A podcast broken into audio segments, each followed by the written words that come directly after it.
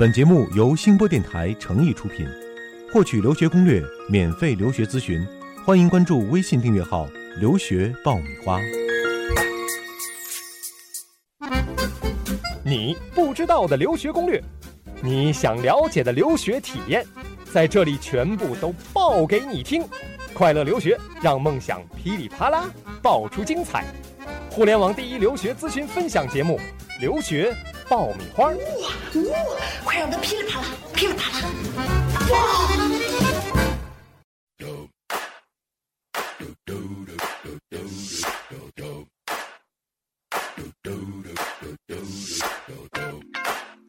大家好，欢迎来到互联网第一留学咨询分享节目《留学爆米花》。我是主持人长天。那今天呢是我们的第一期节目，我们就先来说说留学。在很多人的眼里啊，留学是一件很苦的事儿啊，有的时候觉得很枯燥，那有的时候觉得很繁琐，有的时候呢又会觉得太专业了，搞不定。总之啊，开始准备留学的时候呢，就像是钻进了一团迷雾，有一些晕头转向，茫然无助。那我们的留学爆米花呢，就来帮你拨开迷雾见阳光，送你迈向美好的大洋彼岸。那这档节目啊，有这么几个特别之处。第一呢，我们不说教，只提供靠谱实用的留学攻略。第二呢，我们不枯燥，在聊天和唠嗑里给你答疑解惑。第三呢，我们不孤单，每个月都会有成功的海归来分享留学的经验。第四呢，我们不寂寞，留学的小伙伴们能够在这儿一起来玩耍。那我们的节目每周二和周四更新。加入我们呢也非常的简单，关注微信订阅号“留学爆米花”就可以了。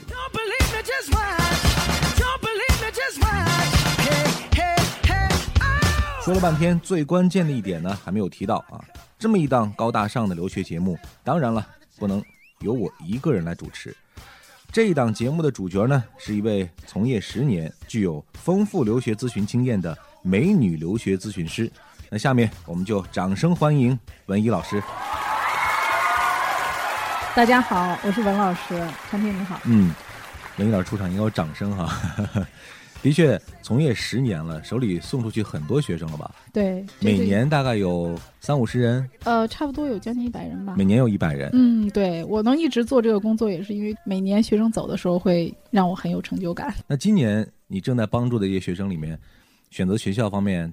目前有哪些呢？啊，因为现在本科阶段的呃异地已经结束了，今年录取的比较好的呢，有进宾大的 Duke，呃，Chicago 芝加哥大学的，嗯啊，呃，往年呢进入比较好的，呃，像南加州啊啊 UC Berkeley 啊麻省理工这些都会有，都是大家非常向往的学校。对对对对。那很多人都说留学很难啊，嗯，那你从业十年了，你对留学是一个什么样的感觉呢？啊。大家总是在说，在对的时间遇见对的人，做对的事儿啊。那我觉得留学也是这样的，你要给自己做一个很正确的定位，为什么要出国？你想得到什么？而且要把握住准确的时间点，在正确的时间里去做正确的事儿，提前去准备。呃，我觉得做好这些准备工作的话呢，留学并不是很难的。其实没有那么难啊。对对。所以我觉得我们这档节目的一个重要的作用，就是把这么一件枯燥的事儿。怎么能让它变得不那么枯燥哈？变得轻松一些，有意思一些。对，能够跟大家一起分享一些经验，答疑解惑啊，帮助到大家啊。所以呢，要快乐留学，那就跟我们一起留学爆米花吧。那接下来我们就言归正传，进入我们今天的主题：现在考托福和 GRE 还来得及吗？好的，欢迎继续收听留学爆米花。现在考托福和 GRE 到底还来得及吗？这个问题其实非常的实际哈。眼下这个当口呢，很多的学生基本上已经完成了考试啊，完成了资料的准备。但是还有一些学生呢，目前成绩并不是非常的满意啊，可能还有那么觉得有机会再冲一冲英语的成绩。现在还有没有必要接着考？这个成绩还有没有用？现在很多学生都会很纠结这个事儿啊，主要是一个。Deadline 的问题是不是已经截止了？那么我觉得这个问题呢，不能一概而论啊，因为确实是同一个学校的不同的专业，它的截止时间都是不一样的。所以你一定要先清楚你的截止时间是什么时候。那么很多人会说，呃，二月份，比如嗯二月一号，甚至有的说一月初，很多好的学校就截止了。所以很多学生就会很失望的说：“那我是不是现在考就来不及了？”那么首先第一个呢，如果你是在做 DIY 的学生，你一定要确认准确你的截止时间。比如说，我给大家举几个例子，比如说 UIUC 这所大学，它的 MBA 呢，它是有两轮的，第一轮 early 的呢是十月五号截止的，嗯那么正常的呢是一月十八号截止的啊，当然这个时间是比较早的，但是同样这个学校的 CS 专业，呃，它就更早了，十二月十五号就截止了。那还是这个学校的食品工程专业，它要到五月十五号才截止。嗯所以呢，通常我们建议你在截止时间之前，如果能够提供呃比较不错的、有竞争力的托福或者是 GRE、GMAT 的成绩，那当然是最好不过的。嗯那么现在很多人会纠结什么呢？截止时间到了，但是我没有按照我预料的考到理想的托福成绩，怎么办？该怎么办？啊，对，那实际上呢，我们也跟学校有过一些沟通。比如我有个学生，他想申请南加州大学那，南加州大学他的托福成绩要求是一百分，嗯那这个学生他没有考到这个分数。我们跟学校有过沟通，可不可以晚一点递交？那么实际上，虽然学校官方网站上写着说我要你在截止时间之前你提供这个成绩，但是学校实际给你回复邮件的时候呢，是说你的成绩只要一出来，你就马上递交给我们。啊，实际在我们这么多年的申请过程当中，如果你晚于申请时间递交这个成绩，晚个一周到两周，一般问题不太大。因为学校呢收到你的材料之后，在截止以后，它需要有一个时间来审理和整理你的资料，所以在这个时间段里，你去补成绩的话，还是来得及的。嗯，啊，那有没有一个最底线的时间呢？比如说，按照这个惯例的话，嗯，到什么时间以后，基本上这个就都来不及了。呃，比如说你的学校的截止时间是二月一号，那么嗯。我们建议你在二月中旬之前把这个托福成绩和 GRE 成绩啊，或者是 GMAT 的成绩或者 SAT 成绩补交过去。那么今年还有一个特别特殊的情况，嗯就是本科的 SAT 出现了作弊的问题，嗯这是往年从来没有过的大面积的作弊，所以很多学生的成绩都被 delay 了嗯啊。那么到了这个时间段的时候，呃，我出现过一个学生两次成绩被 delay，嗯，然后最后让他去美国一个固定的考场去考试。得去美国考。对，啊所以这个事情就让这个学生很纠结。他说：“我如果这个时间去考了，可能也来不及递交嗯我申请的学校了。嗯那么实际上，我们后来给他分析了一下呢，这个学生他的托福成绩也不是很理想。嗯啊，那么根据他的成绩，他可能去考 SAT 也不见得能考到一个非常理想的成绩。那这样的话，我们就把他的学校做了一些调整，更专注于去申请那些托福成绩要求高的啊，只要求托福成绩不要 SAT 成绩的学校，也有前五十的学校。所以这样的话，把他的留学的计划呢稍微做了一个调整，让他更专注于去考托福。啊，SAT 就把它放弃掉了、嗯啊。后来呢，给他选的这个学校，学生也都很满意。嗯这样他有把这个有限的时间专注于做一件事儿，那可能会做得更好。嗯嗯，但这样会不会还有一个问题，就是呃，如果说你现在还计划再冲一冲英语成绩的话，嗯那有可能会影响到你未来选择学校、准备材料的一些时间。下一次真的考得比现在会好很多的话，那你可能选择的学校的方向会有一些变化了。嗯，那这个对于学生来说，是不是要提早把这个工作要开始进行了？啊、其实如果说你不是今年呃应届的，就一定要申请二零一五年入学的学生，最好能够更早的去准备。那么如果说你是今年二零一五年九月份想要入学的学生，嗯，可能在这个时间段里面，你去再做留学目标学校的一个调整的话，稍微有点晚了。嗯所以最好是说，呃，你提早的去把这些工作呃准备好。那么如果你现在有一个成绩还好，但不是特别理想，比如学校的要求说是九十分，可能我只考了一个九十分，比如不是太有竞争力，那么你可以把这个成绩先补交给学校，同时告诉学校说我几号考试。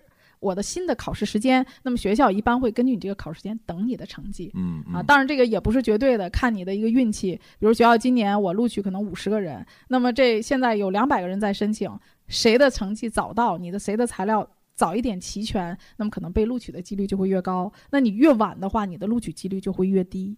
啊嗯所以没有什么绝对的，说你绝对没有机会，我认为都是有机会的，嗯要奋斗到最后一刻。嗯，那的确，时间虽然说一步一步在逼近哈，但是机会还是有，努最后一把力啊，冲刺一下，嗯，没准儿可能有一个更好的结果。对啊对。呃，另外就是目前来说，对这些想要冲成绩的学生，您觉得还有什么是需要他们来注意的？嗯，我觉得就是说，嗯，你在这个自己自我的这个状态上，有的学生会很频繁的去考试啊、甚至说一个月考两次、三次。呃，我不太建议学生很频繁的去考试，最好是说好好的复习啊、把自己的状态调整到最好。因为你考的次数太多的话呢，第一是不利于你这个心理的状态。嗯第二个呢，比如说一些呃 GRE 啊、GMAT 啊这些考试的话呢，你考的次数太多，实际上呃是有记录的啊。虽然你现在都可以把成绩取消，但是嗯实际上学校还是能看到你考了多少啊次啊。所以考的次数太多学校会看这个成绩吗？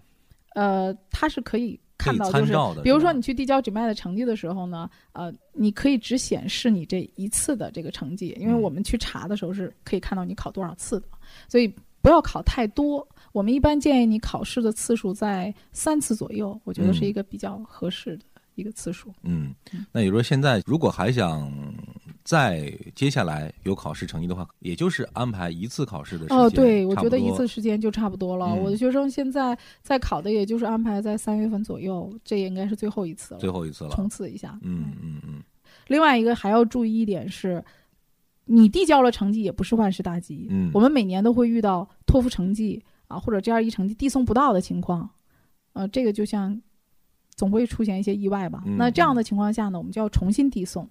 所以说，即使你递了成绩之后，你在一段时间里，一般在半个月左右，你要 check 一下你的状态，你的状态学校是不是你的材料都齐了。嗯那么学校一定是在你的材料 list 里面的材料都齐的情况下，他才会审理你的东西。那么有的学生会想说，我没有没有递交呃我的成绩，我的 PS 写的很好，我的推荐信也很不错啊、我的 essay 写的也很好，那学校会不会看呢？实际上，多数的学校在你材料不齐的情况下，他是不会看这些东西的。只要等到成绩看到之后，对才有后续的这些工作。对，因为啊美国的申请它是有一定的流程的，它是一个步骤一个步骤的。嗯那么嗯学校一定会给你一个 list 让你去打勾，每一项都齐的情况下，它才会进入下一个程序。才会有资料审核。对，对当然有一些特殊的，比如说一些钢琴啊，或者一些音乐方面的、艺术方面的，他可能会看一些你的作品。像我今年有个学生申请那个打击乐嗯。啊、他是申请新英格兰，那么当时他的成绩还没有出来，但是他把作品提交给老师，他就联系了一下他专业课的老师，说我现在成绩还没有出来，那么我能不能你看看我的作品，我是不是能够有机会参加你们的面试？嗯啊，然后学校老师一看他的材料，哎，他的这个作品非常不错，水平很高。学校老师说行，你可以，我给你机会来参加我们的面试啊，但是你后面还要把成绩补交过来嗯，啊。所以很多申请当中的过程，你是需要跟学校去沟通的。不断的去保持这个联系的。对他这嗯个程序不是死的，人是活的。对尤其像美国，那中国呢，很多都是以分数论英雄，但是美国不是说一定是以分数论英雄的。嗯，甚至有一些非常好的学校，它即使说官方的要求是这个分数啊，他语言成绩不够的学生，他也会根据你的情况酌情的给你安排语言课程。嗯，比如我之前我学生申请的是国际法，啊，他申请南加州大学，他的托福成绩呢差了两分，啊，学校呢觉得他各方面的条件都不错，后来也收他了，并且给他安排了一个月的语言课程。所以这个学生觉得，哎，可以的，因为他是七月份毕业，啊，八月份去读语言课程，九月份读专业课，这个时间也很好。嗯啊，杜兰大学呢，当时也录取他了，而且还给他奖学金。他的语言成绩也没达到，啊学校让他读两个月的语言课程。所以这个语言成绩呢，在呃很多学校上也是相对灵活的，但是不要差太多。嗯，那其实我们总结一下，就是说，当然现在如果你还有这个精力，或者说啊、还有这么一个期望去拼一拼最后成绩的话，那一定要尽自己最后的一份努力哈。但是呢，其实这个成绩在某种意义上说，它不是一个很绝对的一个东西，它未来可能还会有一定限度的自由度。对对，所以大家一定是千万不要这个过早的失去这么一个希望和这么一个信心哈。啊、比如说你不递这个材料的话，不递你的成绩，那你的材料可能连审的机会都没有。那你的成绩至少齐了以后，学校会看你的东西。嗯，所以有些学生说我不递行不行？那不递可能你连一点机会一点机会都没没了。对，有啊。还有一点就是说，提早准备。嗯我们一再的去说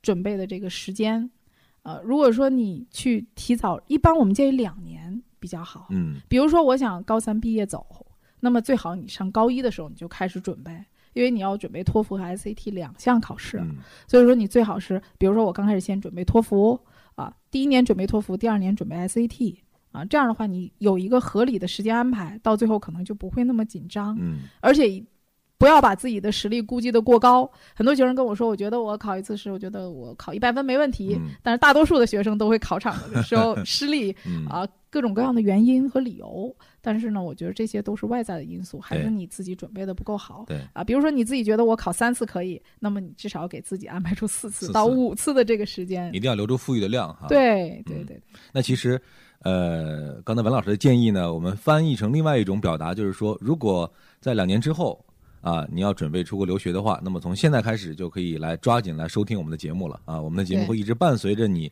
申请留学的这么一个过程啊，希望在各个环节都能够提供一些呃前人的经验，还有一些留学的攻略啊，对让大家来事半功倍。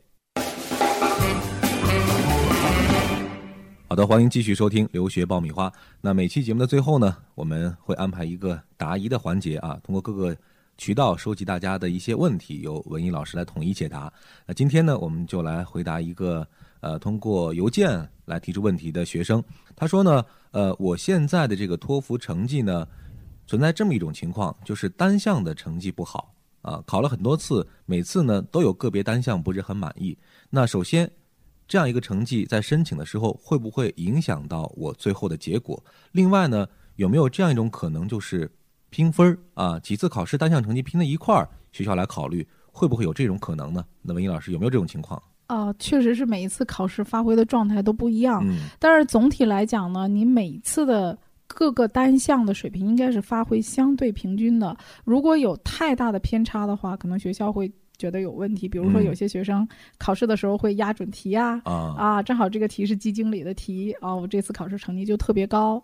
那么一般来讲呢，可能你会递送一次到两次托福成绩给学校。嗯多数的美国学校呢，他会参考你那个最高分啊。嗯呃，很多现在美国学校对单项成绩有要求啊、比如说芝加哥大学啊，或者说像普渡大学啊，啊、它对单项成绩都有要求。那么即使你的总分满足了它的要求，你的单项成绩没有满足要求，可能你的竞争力也会很弱。嗯啊。那么在本科阶段的话呢，你的成绩如果某个单项低的话，学校有可能会给你安排一些语言课程。那么研究生的话呢，可能竞争力会更激烈一些。那么也有的学生会问说，我这次考的写作考得非常好啊、考了二十分，但是我第二次写作呢，我就考了十五分。啊，那这种学校会不会看我上次的写作成绩，看我这一次的口语成绩啊，这样去拼着看呢？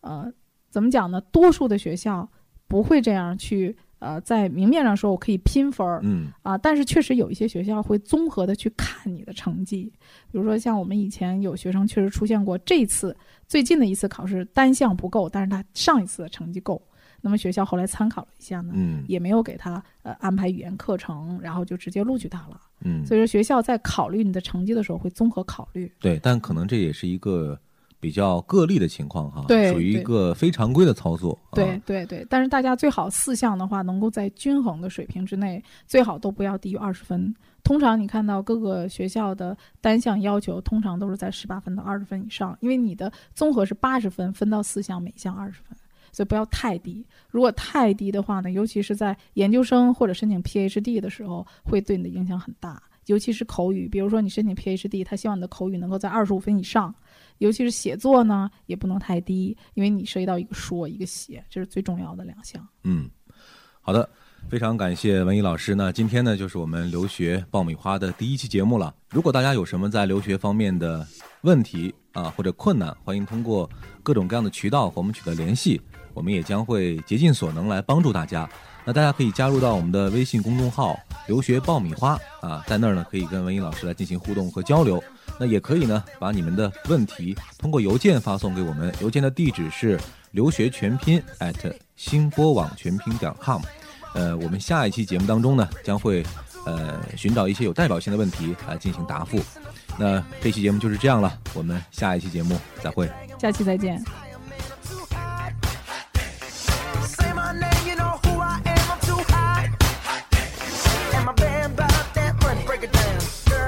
Hallelujah. Girls hit you, hallelujah. Girls hit you, hallelujah. Cause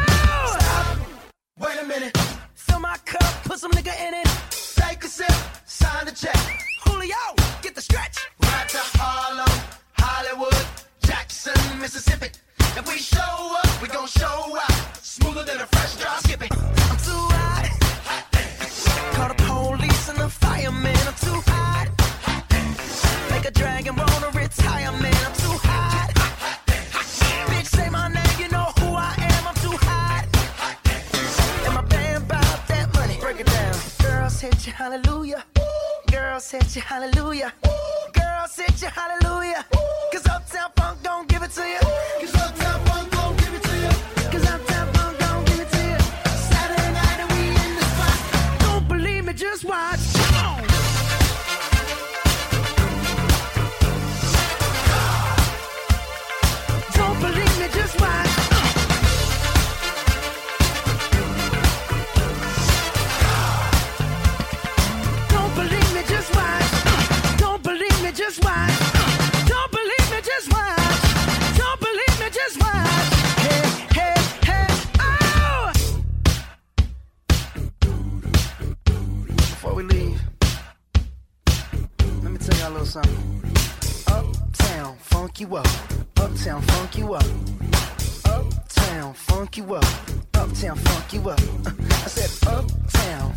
up, uptown funk you up, uptown funk you up, uptown funk you up.